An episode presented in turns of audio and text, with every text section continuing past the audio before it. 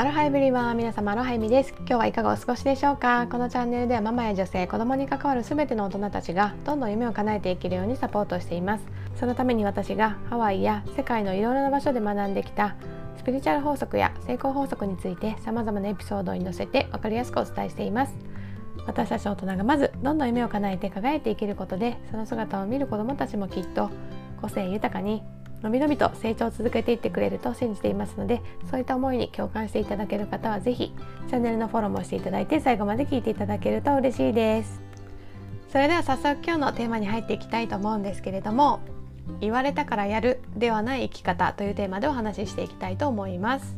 今ですねこのライフコーチっていうお仕事をさせていただいている中でいろんな方のねお話を聞いたりですとかまたいろいろなねビジネスだったりコーチングのねコミュニティに参加してたくさんの方とねあのお話しさせていただく機会がある中で感じることがあるんですが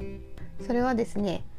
頑張って起業とか副業とかをね始めてみようと思ってる方だったり始めたばかりの方に多いなって思うのがこう言われたからやってみていますみたいな方が多いのかなって思うんですね。もちろんねやったことがない起業とか副業っていうことでね始めたばかりの時はまあ、右も左もわからないみたいなところもあると思うのでそうなりがちなのは仕方ないと思うんですけど、まあ、でもそういった時であっても、まあ、例えばあなたの、まあ、成功されてる先輩だったりっていう方がねその言ってくれたアドバイスまあきっとそのアドバイスっていうのはその方たちが成功するにあたってとてもね重要だったからこそ伝えてくれてると思うんですよ。なので何も知らないねその素人がよくわからないままがむしゃらにやるよりきっとねその型を守ってしっかりやっていけばね成功はねしやすいはずだと思うんですよ。なのでまずあなたがねあそう言われてみたらなんか言われてるからやっているっていう状態になっていてなんでやってるんだろうみたいなねこう疑問がどうしても浮かんでしまうっていう方はねもう一度ちょっと見直してほしいと思うんですが、まあ、まずは自分のね想像力をもう最大限に生かして今あなたがやっている作業があなたが目指しているね将来の姿だったり夢っていうものにねどうつながっていくのかっていうことをねしっかりイメージしてほしいと思うんですね。今ねこの積み重ねている作業が1年後2年後ねどういうふうなね効果をもたらしてくれるのかどのような成長をあなたにもたらしてくれるのかどのようなねスキルを身につけることができるのかそういった観点でしっかりとねあの今あなたが命と同じくらい大事な時間をね費やして体力も気力も使ってやっている行動、何かを生み出すね行動なわけなので、まあ、しっかりそこをねあの考えてみてほしいなと思います。そうやってね今あなたが必死で頑張っている活動っていうのが少しでもねあなたを夢に向かってねこう近づけてくれる押し上げてくれるものになるって分かればねきっとあなたが物事に取り組む姿勢っていうのもねめちゃくちゃ変わってくると思うんですよ。私もあの起業したばかりの時はメンターや先輩からねたくさんねほんと貴重な意見をいただいたんですけど残念ながらねまだその時は私がねその叶えたいと思ってる夢の全体像っていうのがあまりにもぼやっとしていてどういうふうなスキルを磨いてどういうふうな行動を積み重ねてどういうふうな人間になっていけば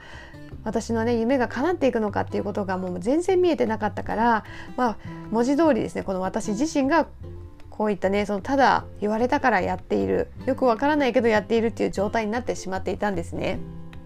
まあ、もちろん走り出しの時はそれでも大丈夫だと思うんですけどやりながらでも絶対頭の片隅にはこれがねどういうふうにつながっていくんだろうっていうねその疑問をこうポンと頭の上に置いといてほしいと思うんですよ。まあ、そういうふうにしておけば潜在意識が勝手にその答えを見つけに行ってくれて、まあ、例えば1週間だったり3週間だったり、まあ、1ヶ月2ヶ月ってね経ってきた時によく分からなかったものが少しずつねこう霧が晴れてきてあ私にとってこれをやることはねこういうスキルが身につくからなんだとかあ自分にはねこういうスキルが足りないからこれをやる必要があったんだって気づけたりとかまあ、これを積み重ねていけば次のねステップにあの上がれて出会う人とかね物事の質が変わってまたね次のね、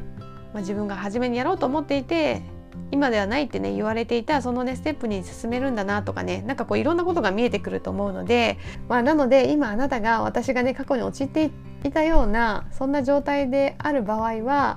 是非ですね今すぐにねはっきりした答えが分からなくてもいいので仮説を立ててねきっとこれはこういうスキルを身につけるためにやってるんだとか、まあ、自分のねこういった苦手な部分を伸ばすためにやってるんだとか、まあ、そういった形で将来ねこの本当にやりたい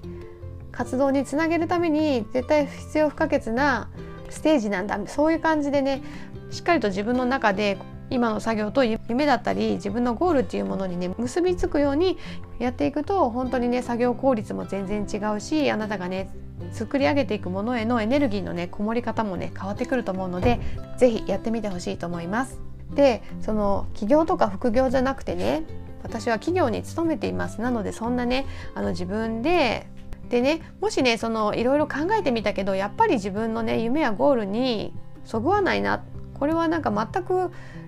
つながっていく気がしないなっていうふうに判断するのであればねそれはねあの全然断ってもいいしやらなくてもいいっていうこともねあの覚えておいてほしいと思います。例えば何か企業塾みたいなところに入っていてみんなね周りの人がやっててそれで成功していっているとだからやらないといけない雰囲気になってるみたいなねことももしかしたらあるかもしれないけど、まあ、そういった場合でもあなたがね持っている夢にそぐわない全く必要のないスキルなのであればそれをね毎日頑張ってやってもやらされている感できっとそんなに身にはならないだろうし成果も出にくいと思うんですよね。それだし全くあなたがねその自分のなりたい姿には近づい近づいていけないので、まあ、ある意味マイナスかもしれないですよね。もちろんそのそのすごくね成功している方たちにとっては有効な方法だったからそれがダメな方法だとかいうわけじゃなくて、まあ、やっぱり自分の持っているビジョンに合うかどうかっていうのはすごく大事だと思うので、まあ、それでそういうふうにね自分が判断するのであればそれはね全然やらなくてもいいと思うんですよ。自分が絶対ねこっちのやり方をやった方が自分は成長できるとか成功できる今のね自分にはねここをまずやる必要があるんだってねいうふうに思うのであれば是非そちらをね優先してやってほしいと思います。言われたからやるっていうよりも自分でねやると決めたからやるっていう方が絶対成果が出るのであなたが理性的に判断してこの方がね絶対早く夢を叶えられる方法だって思うのなら是非そちらをやることをお勧めします私もねそのメンターや先輩からいろいろなアドバイスは受けるんですけどまあ、メンターも別にそのやり方を絶対やらなければいけないとは言わないですし私自身もね言っていただいたけどでも今の私にはねまずこっちを先にねやり遂げることの方が自分のセルフイメージを上げることができるとか今これをやらないとなんかねその次のねプロジェクトには進めないっていうタイミングであれば言っていただいたことをやらなかったっていうこともねたくさんあります。まあ、そう判断することで、まあ、自分の中で何か他のものをクリアにしてでまた自分の中でこう一つこうステージを上げられてでその上でそのメンターや先輩が言ってくれたことにチャレンジすることでこうその作業も早く進んだりとか理解度も深まっていたりっていうこともあったので、まあ、そこは本当にねただ偉い人が言っているとか尊敬している人が言っているからその機械的にねそれをやれば成功するって思ってこう人任せにやるんじゃなくてもう必ず言っていただいたアドバイスは自分にとって有効だろうかどうだろうかこれって必要なスキルかな今やるべきことかなっていうことをちゃんと自分と向き合って考えてからやりたいからやるっていう風にねした方が絶対に成長も早まるしセルフイメージもどんどん書き換えられるしまあ、強いては夢にねどんどん近づいていけるっていうことが起こると思いますので是非やってみてほしいと思います。であのもしね企業に勤めているいるっていう方でねいやそうは言われてもね私たちの場合はそんな自由に選べるわけじゃないと思われるかもしれないんですけど、まあ、そういった作業においてもねやらされてるっていう感じでいやいややるんじゃなくって、まあ、そのね一見意味のないような作業の中にも自分のね夢に何か結びつけてね自分のスキルを伸ばせるだったりセルフイメージを少しでも上げれるっていうようなことにねフォーカスしてやるのがいいんじゃないかなと思います。例えば他の人がやったらここまでしかやらないんだけどもうそこをあえてね120%の完成度でやってみてこう周りを驚かしてみるとかね。とかあの毎日ねこう少しずつその作業を終わらす時間を早めて自分の中でこうゲームみたいな感覚で一番初めに始めた時は30分かかったけど、ね、なんか何ヶ月後かにはもう半分の時間15分で終わらせられるってなって周りからもねなんかあの人めちゃくちゃ仕事早いなみたいなそんな風に思ってもらって、まあ、自分のセルフイメージを上げるために使ってみたりだとかまあ、ただ話のネタとしてね、まあ、すごいしょうもない作業だけどなんかいつも笑顔で楽しそうにやってるなっていう感じでめちゃくちゃ笑顔でねこうこなしてみて周りからもねあの人あんなつまらなそうな仕事をめちゃくちゃ笑顔でやってるなっていう風に驚かしてみたりとか もうなんか何でもいいんですけどこう自分の中でとにかくこう意味を持たせるだったり、まあ、そのセルフイメージをねいい方に上げていくためにこう視点を変えてね取り組んでみるとねまたなんか発見があったりとか成長があるのかなと思うので是非やってみてほしいと思います。